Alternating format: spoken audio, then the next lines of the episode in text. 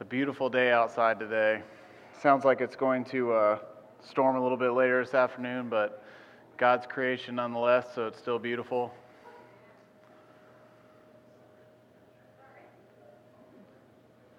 So I'll be speaking this morning. For those of you who don't know me, um, my name is James. I'm actually an associate pastor here. Um, a lot of people in here do know me. I've been going here since I was born, so familiar face. Um, the title of the sermon this morning is God's Will for Your Life. Um, goes actually quite a bit along with what Pastor Gary was speaking about towards the end of worship there, and uh, direction and asking God for direction in your life. Um, so that's what I'll be speaking on this morning. Uh, let's go ahead and open up in some prayer. Lord, first of all, thank you for the privilege of being here, Lord, in your house this morning, Lord, surrounded by the saints, Lord, and coming together in one accord to worship you. And Father, we are so thankful for that opportunity, Lord, and you are so worthy of our worship that we brought you this morning, Lord, and, and you are worthy of much more, Lord, but we just pray that that was a, a good offering unto you, Lord, through our singing and our music and our instruments, Lord, and we just pray that it was, it was pleasing to your ears, Lord, and we just ask you to fall down in this place this morning. I ask for an anointing over this sermon, and that I would speak things that you want this congregation to hear, Lord, and let it be in your name. Amen. So, first of all, congratulations to all the graduates um, that are uh, graduating high school. This is a good sermon for you because it is about direction and God's will for your life. Um, slap full of scripture, so it's not just my ideas, although some of them are mixed in there. Um, but I want to talk this morning, uh, beginning about uh, loving God through different trials in our lives. Um, our obedience to God and putting God first in our lives. Those are kind of the three things I'm going to be talking about. So, loving God through trials in your lives, our obedience to God, and putting God first. I want to start off by saying that not every trial in our life is a test from God. When we think of tests from God, we think about, you know, the story of Job and, and how the devil and, and, and, and the Lord actually had a conversation about his servant Job, and they put him through all these trials. But not every trial that we come through in our life is a test from God. Is this mic on fire right now? Am I super loud? No, I'm good? All righty. Um, how many of us in here are going through a trial right now? Anybody? Just me? Okay, a bunch of people.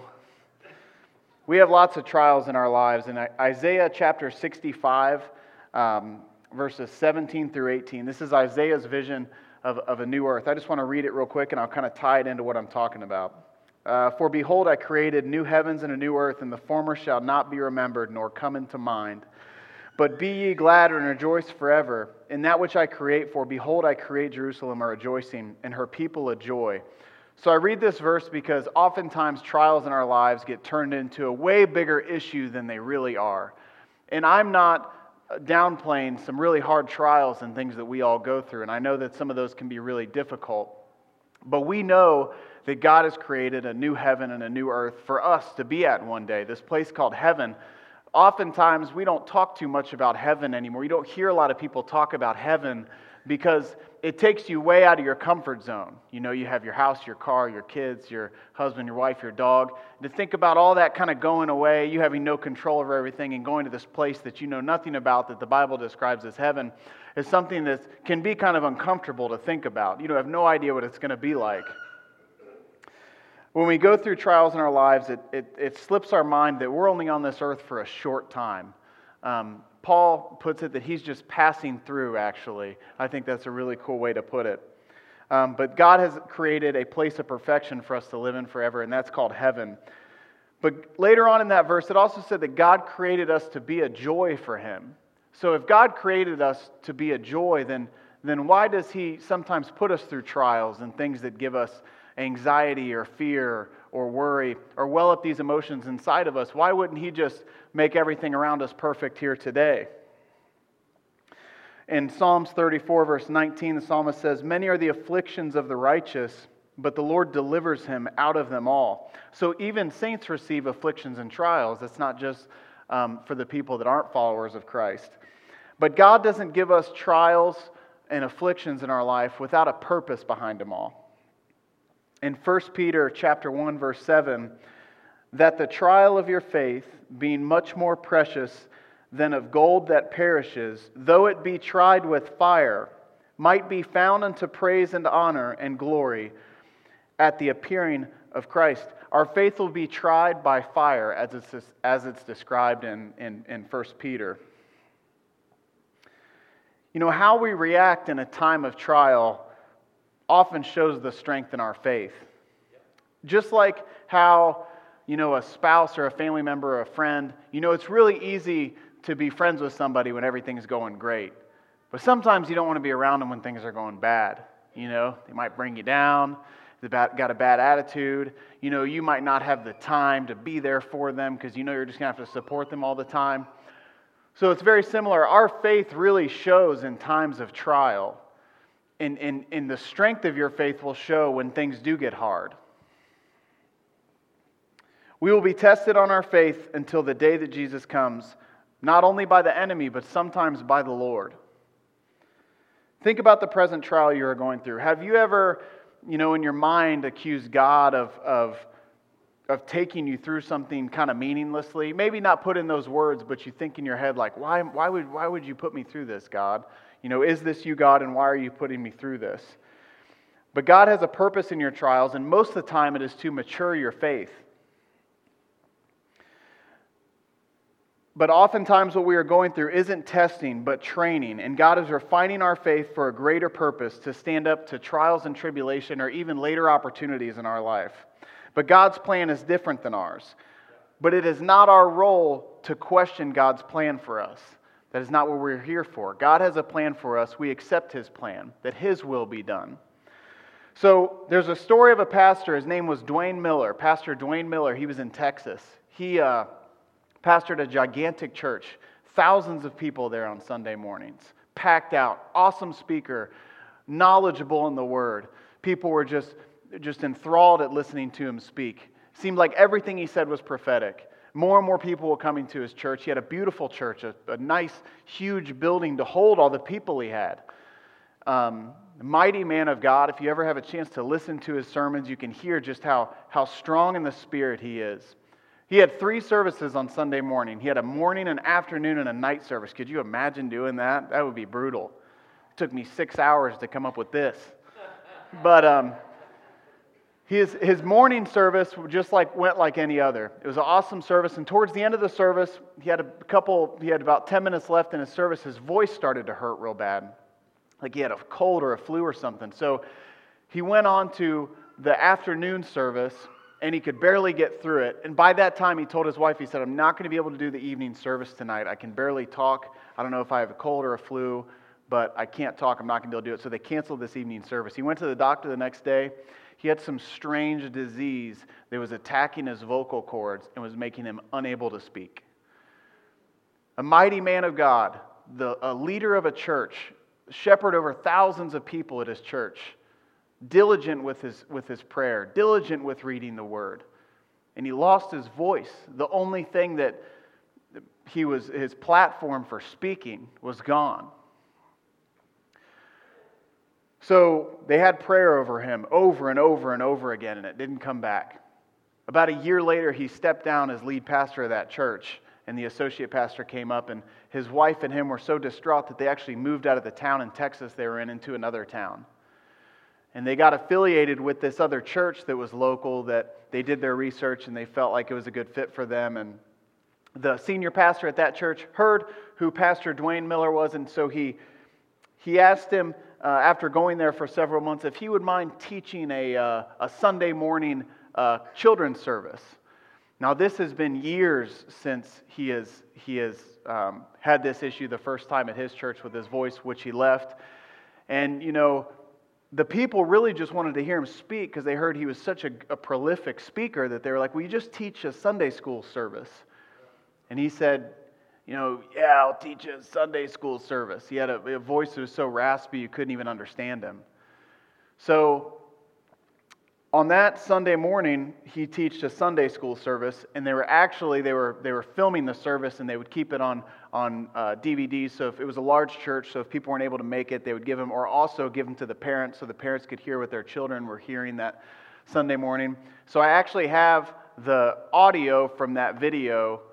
I mean, it's a video, but it's just audio, and the words are up there. But it's Pastor Duane Miller uh, speaking for the first time uh, since his vocal cord injury to a bunch of children in a Sunday school. If you guys want to go ahead and roll that.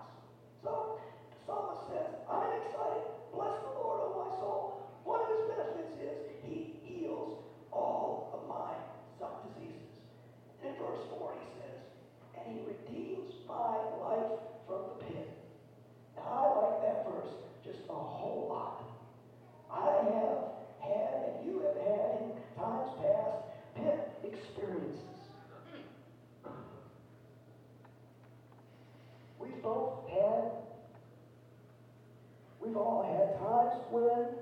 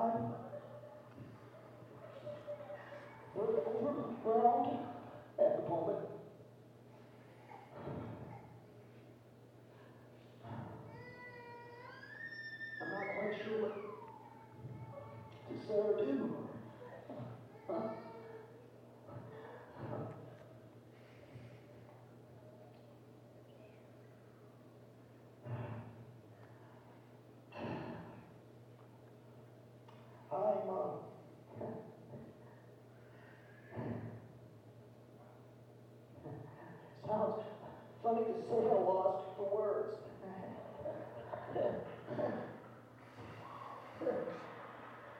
So, Pastor Duane Miller on that morning speaking at that Sunday service got his voice back. Um, while he was speaking on God's healing power, a man that lost his voice preaching and was lost his, his, his, as strange as it sounds, he lost his job his income that he had from you know building this church, um, which wasn't anything over the top. He took a modest salary, um, but he lost it all, and here he was preaching to children on God's healing power and how God still heals, and he got his voice back.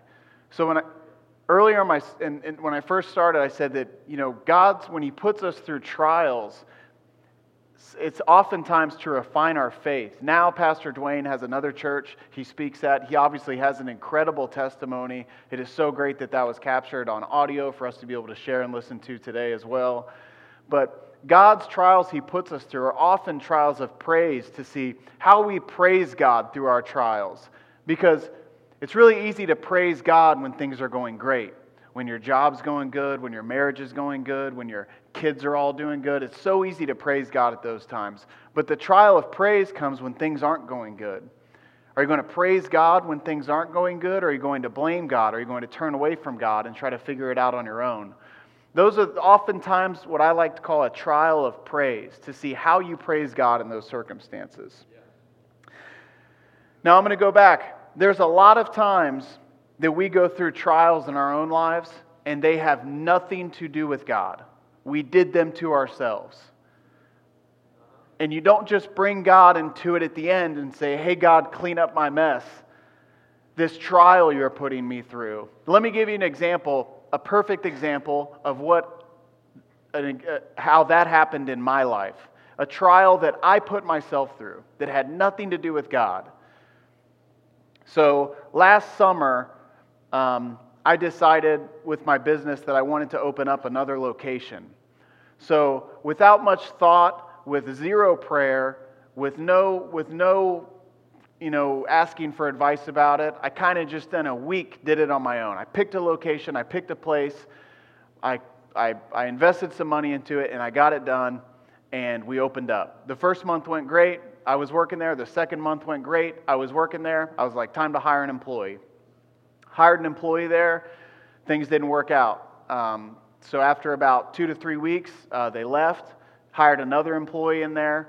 Um, there was some things going on, theft, other things that were no good. Uh, so they had to go. The place just sat vacant for a few months, and I was like, okay, got to figure this out. So kept my chin up. I was like, I'm going to get one more employee in there. One more employee in there still didn't work out. And now at the end of this month, I'm closing that place down. But when I decided last month about closing it down, I, I the thought went into my head like, why would why would God let this happen to me? You know, I've been reading my Bible every day, been praying. I've been doing all these things right. Like, shouldn't God be like pouring that Abrahamic promise and blessing over my life right now? But I realized that God had nothing to do with that from the beginning. I never prayed about it. I never, I never sought the Holy Spirit about it. I never prayed. I prayed for it after I already did it and was like, hey, God, uh, I made this decision on my own without asking you anything, and is there any way you could just come clean up my mess? But that's not how it's supposed to be. God is supposed to be intricately involved with every decision in our life relationships, jobs. His opinion should come first. We should go to prayer first. Now, chronologically, you might talk to your spouse or somebody first. I'm not saying, you know, at the exact time, but God's opinion and the Holy Spirit should be first in any decisions in our life. That way, if things do go wrong, we can at least somewhat rightly go to God and ask for advice or what to do next or how to move forward or God, you know, I maybe I didn't, you know, your your will was not for me to do that, but I was seeking you the whole time and I felt like that was what I was supposed to do. But the wrong thing to do is to just use God as a janitor and for example, start this relationship with someone on your own. And then 6 months down the road it's toxic, things don't work out. God, please heal my relationship. Well, you should have asked God in the first place if you should have been in that relationship or not, rather than after the fact ask Him to heal everything.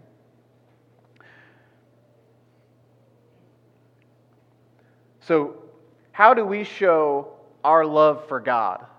How can we show our love for God? God's already shown his love for us, and he continues to do so every day by being so merciful to us. But he sent his son to die on the cross for us, that precious blood from Calvary, the covenant love he has for us. How can we show God that we love him on a daily basis?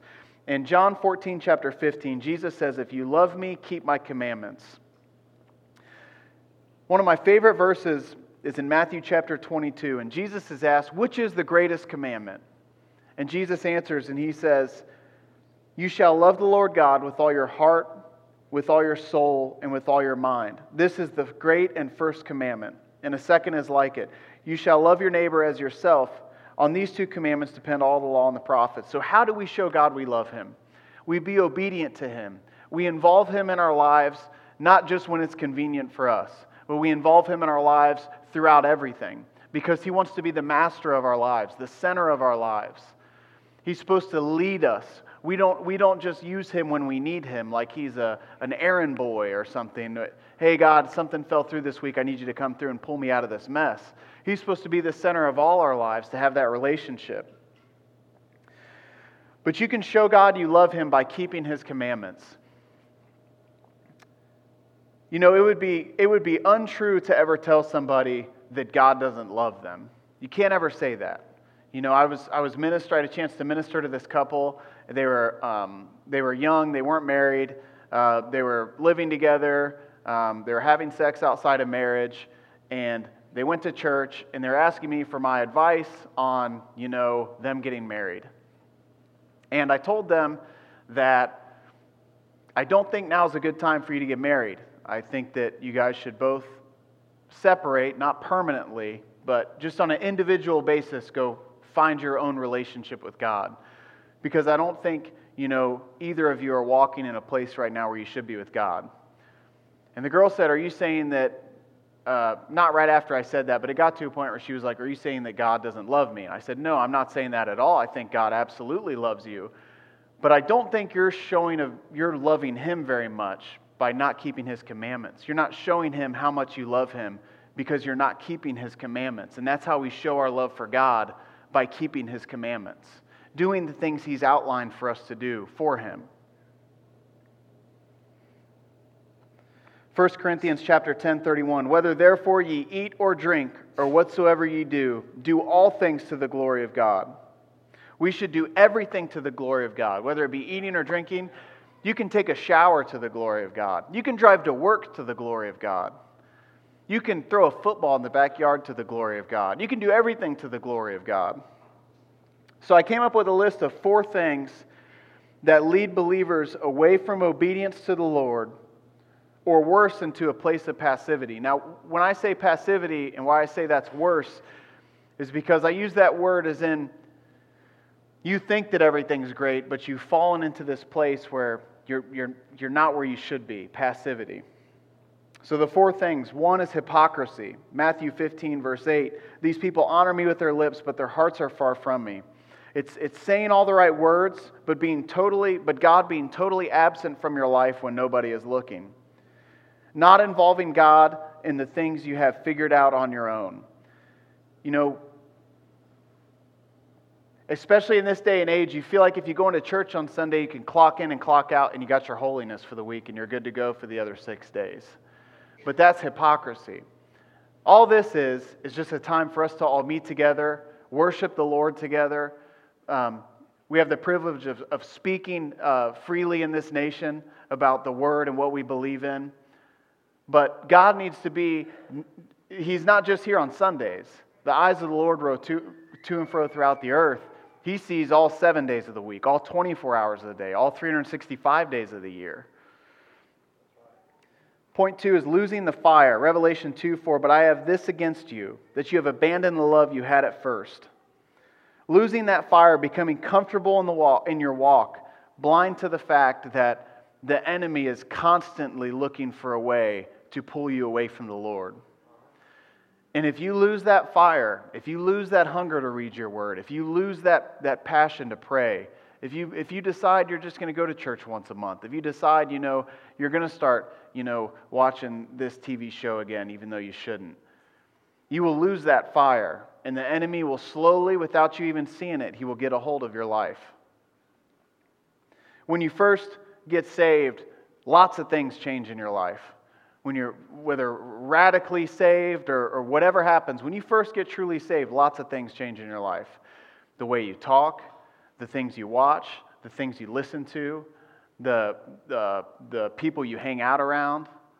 Lots of things change immediately.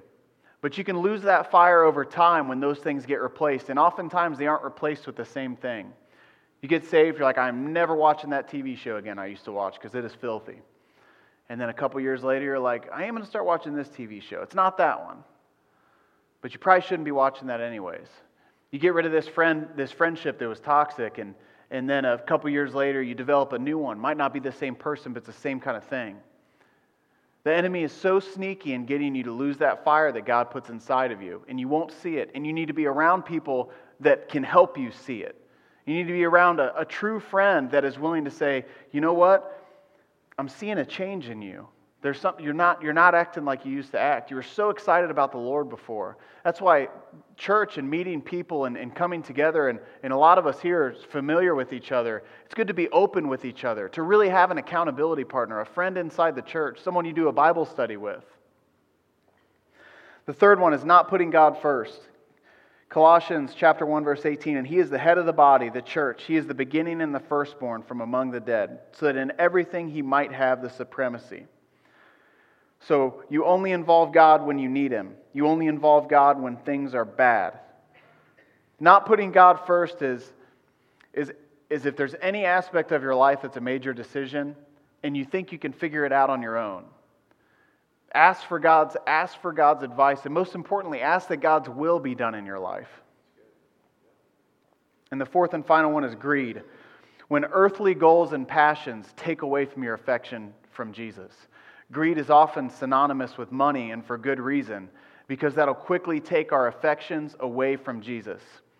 When you have this project at work and you're working so hard on it, and two weeks go by and you realize you haven't cracked your Bible open. You know, when, when, when, when you have a goal set in mind for a house or for a car, and you're constantly on, on Zillow looking at how you're going to afford this house, and you're applying, and you, and you totally lose sight of God's will for your life. Not seeking the Holy Spirit for decisions in your life and not keeping God at the center of direction in your life is disobedience to God and it is sinful. When God says something, he means it. His word is very deliberate. When he says, If you love me, you will keep my commandments, when that came from the lips of the Holy Son of God, he meant it. God isn't like us. He doesn't say things and then go back and say, Well, I didn't mean it like that or say, well, they heard me wrong. I didn't mean it like that. When God says something in his book, he means exactly what he says. There are stories in the Bible that show God's wrath and the severity of not being obedient to the Lord. Two that come to mind are Sodom and Gomorrah. We all know what happened there. If you've actually read that story, it is horrifying. There, God sent an angel down, and the angel was in this room speaking with somebody, and there were people trying to break in, and the Bible says, so that they were breaking in so that they could know the angel carnally. That's what was going on in Sodom and Gomorrah. So God's wrath came down on that city. One that's a little less extreme, but with the same kind of punishment, was Ananias and Sapphira in the New Testament. Now, when I say less extreme, they were lying to the Holy Spirit about where their money went for selling these goods, and God killed them both dead right there. But there's a story about God's wrath in the Bible that I want to read this morning that many of us aren't familiar with. I wasn't until this week. It's in Numbers chapter 15, verse 32. And it says, Now while the children of Israel were in the wilderness, they found a man gathering sticks on the Sabbath day. So I'm going to stop right there. What are some of the reasons you would gather sticks? Make a fire? There's really not a whole lot of reasons. Make a fire maybe to keep your wife and children warm, make a fire to feed your family, to cook food. There's really not a whole lot of reasons to be gathering sticks. And I want to point out it's a pretty wholesome thing to be doing, just out gathering sticks. You're kind of cleaning up. You know, it's not like uh, they found a man and he was out, you know, making an idol. No, they found a man and he was out gathering sticks. Verse 33. And those who found him gathering sticks brought him to Moses and Aaron and to all the congregation. They put him under guard because it had not been explained what should be done to him. Then the Lord, so he's gathering sticks on the Sabbath. This is post Ten Commandments. Then the Lord said to Moses, The man must surely be put to death. All the congregation shall stone him with stones outside the camp. So as the Lord commanded Moses, all the congregation brought him outside the camp and stoned him with stones, and he died because you're not supposed to work on the Sabbath. So when God created, when God sent the Ten Commandments, He didn't say, you know, remember the Sabbath and keep it holy. And then there's some stuff you can get away with, but for the most part, you know, just try to, you know, He, he, he meant that. Do not work on the Sabbath day. So the man that was out collecting sticks, you know, there, God, there's not a whole lot of, of, of lines in between what God says. He's a deliberate speaker. Everything he says in the Bible, you can take it for exactly what it is. Now, that seems pretty brutal, isn't it? Does everybody think that's pretty brutal? The whole Bible is pretty brutal.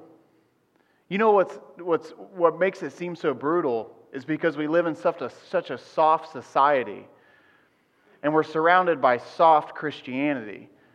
Then we hear things about the wrath of God, it seems so brutal to us. But God is no different now than He was then. It is the same God. The only difference between God's wrath then and God's wrath now is outlined in Acts 17:31 that he has appointed a day. And then in Romans 2:5 it says that God is storing up his wrath. So in the Old Testament, when something would happen, God would show his wrath right then. There's nothing holding it back. When uh, Uzzah touched the Ark of the Covenant, right then he fell right, fell dead just for touching it. No questions asked, didn't have time to defend himself, it just happened immediately. Well, God's wrath is the same then as it is today, but he's appointed a day in which he will judge the world in righteousness and when all of that wrath will come. So we can get cozy in our, in our walk with God and not involving him in things and decisions because we don't see the punishment of it. We hear about it and we read it, but you know, back when when the man was collecting sticks, all those people saw that and they're probably like, "Oh, God probably means business when he says we should not work on the Sabbath." Because we just had to stone a man to death because we were commanded to by the Lord. So just because we don't see God's wrath, it's still there. And there's a day where it's appointed that he will judge the world in righteousness. So when Jesus faced the biggest, when the Son of God faced the biggest trial in his life, what did he do? What was the first thing he did? He didn't sit around and gripe about it, which is what we do a lot. He didn't try to come up with a plan on his own, which is what we do the most of, I would say. The first thing the Son of God did at the biggest trial of his life was in Gethsemane, and he prayed. And I want to make a few points about the prayer that he was praying. So in Matthew 26, verse 36, at the, the most crucial time of humanity, when Jesus is in the Garden of Gethsemane, starting in verse 36, then Jesus went with his disciples to a place called Gethsemane, and he said to them, Sit here while I go over there and pray. He took Peter and the two sons of Zebedee along with him, and he began to be sorrowful and troubled. Then he said to them, My soul is overwhelmed with sorrow to the point of death. Stay here and keep watch with me. Going a little further, he fell with his face to the ground and prayed, My Father, if it is possible, may this cup be taken from me, yet not as I will, but as you will. Your will, your will. When we have something that seems like it's the right thing to do in our lives, it doesn't mean that it's God's will. Pray and ask that it's God's will before moving forward with a decision. When the disciples asked Jesus how to pray, that's when we got the, the, the, Lord's Prayer Our Father who art in heaven, hallowed be thy name. Holy is your name.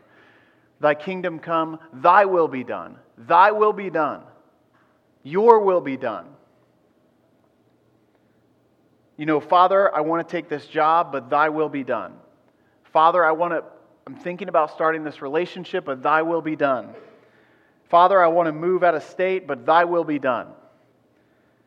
Now, not all the time do your suggestions work out as they work out, and they shouldn't.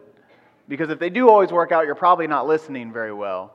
Because if we go back to Gethsemane, what was, what was Jesus asking for? He said, Father, take this cup from me. I don't want to drink the, the, the cup of all the iniquity of all the world here. Take it from me. But how did he follow it up? He said, But not my will, but your will. Well, it was not God's will to take that cup from his son that day. That was Jesus' suggestion, but it was not God's will.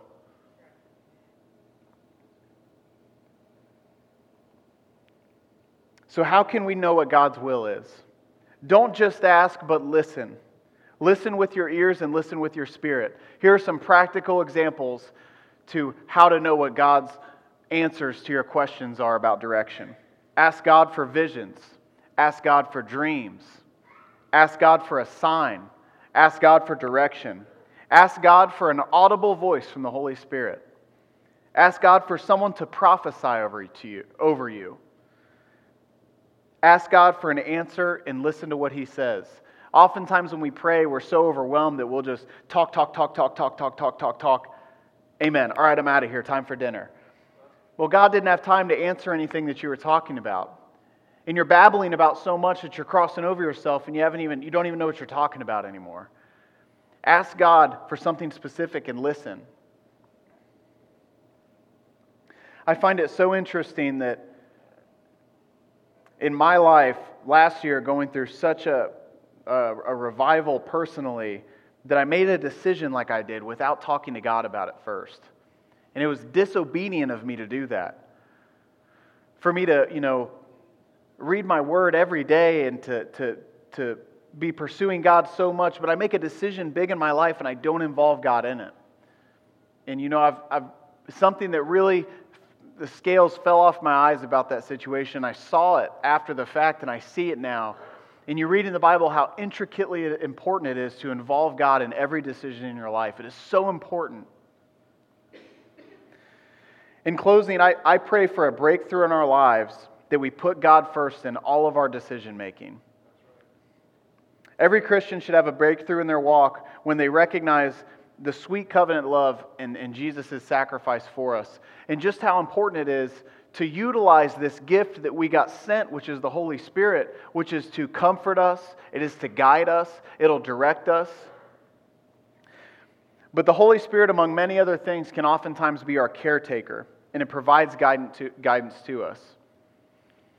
So let's utilize that gift that, that was given to us. And when we have questions about what we should do in our lives, where we should go, jobs we should take, let's seek the Holy Spirit first because He has all the answers. The most dangerous thing is when you think you have all the answers or you can do it on your own because you usually can't. You guys are so stoked this morning. It's almost like a. Oh, thank you. But I want to pray that just over the congregation this morning. And I wanted to share a little bit personally from me so you guys didn't think I was pointing the finger at you because I did it in my own life. And it's, it's so important that we, that we don't lose sight of that. That even little things God needs involved in. Because God's only comfortable with being in the center when you hear about God or Jesus in, the, in, in, Revelation, when John's describing Jesus, he's always in the midst of everything. He's in the midst of the elders, he's in the midst of the animals. He's always in the center, and it's the same in our lives. He needs to be in the midst of all of our decisions. God is not comfortable being outside of the midst, He's not comfortable being on the back burner. He's only comfortable being at the center, and He won't accept any less because He is a jealous God. And He doesn't just want 90% of your life, He wants 100%. So, does that include bringing Him into the decision making about whether you're going to switch from second shift to third shift? Yeah, it does. Everything He needs to be in the center of. Because when you start deciding what God should and shouldn't be in the center of, you've, you've, you've gone down the wrong path. He should be in the center of everything. So, let's pray this morning. Holy Spirit, Holy Spirit, we just pray right now for an awakening in this church, Lord. An awakening, Lord, that, that, would, that would drive you into the center of all of our lives.